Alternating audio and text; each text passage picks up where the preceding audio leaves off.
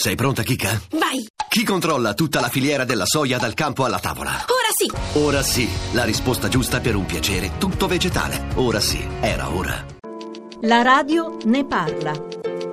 Blessing, lei quanti anni ha? Io ho 30 anni. Quando ero al mio paese non vivevo male, sono laureata in informatica, sebbene che la Nigeria c'è la crisi economica. Facevo un'attività dove riparavo computer. computer. Io stavo bene, fino a che ho conosciuto questa donna che mi ha fatto di avere fiducia in lei, apprezzava quello che facevo. Un giorno mi ha fatto una proposta di andare a lavorare per suo fratello in Europa. L'ho pensato anche come un'opportunità migliore. Le parlò dell'Europa in generale o dell'Italia? No, mi hai detto Spagna, non è proprio Italia, perché sono stata prima in Spagna, sono rimasta in Spagna per tre giorni e poi mi hanno fatto venire in Italia a Castelvolturno. Le è stato chiesto anche di prostituirsi? Sì, certo, perché quello è, lo, è il modo da guadagnare per loro. Chiedono le persone di andare a prostituire. Ma era solo lei, Blessing, o con lei c'erano anche altre donne? C'erano anche donne, tante ragazze che stanno sulla strada. Questi trafficanti erano tutti nigeriani o c'era anche un ruolo di italiani? Quelli che conosco sono tutti nigeriani.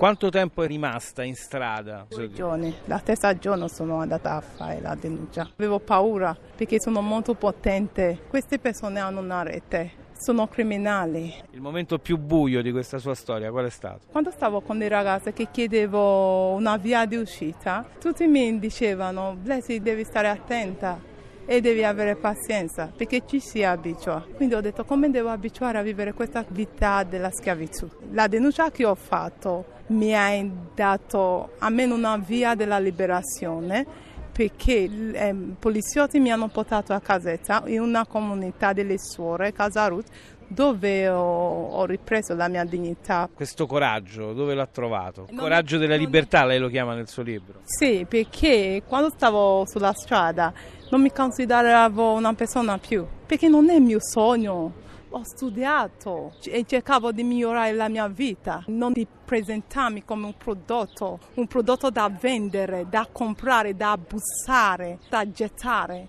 Quindi ho preso la decisione di andare dalla polizia. E questo pensa che possa essere un messaggio forte per aiutare tante ragazze che vivono sì. lo stesso dramma? Sì, perché nel, nel giro di tre anni posso dire che tante ragazze si sono liberate, perché loro vogliono vedere una ragazza che è stata una vittima, che è riuscita a uscire, che sta ancora vivendo, vivendo una vita dignitosa. Ha poi più incontrato quelle persone che la tenevano in questo stato di prigionia? No, sebbene che l'hanno provato di contattare la mia famiglia, perciò devo stare molto attenta per non mettere la mia famiglia in pericolo. In Italia spesso si parla di come far sì che la prostituzione possa essere ridimensionata o sconfitta. Secondo lei quali norme potrebbero essere varate per cercare di contrastare questo fenomeno? Se non c'è la domanda, nessuno cerca di fornire queste ragazze. Se c'è una norma contro questa domanda sarebbe molto favorevole. Oggi che fa la mediatrice culturale ed è riuscita a mettersi alle spalle, almeno in parte, tutta questa vicenda, si sente una donna libera e realizzata? Sì, mi sento una donna libera,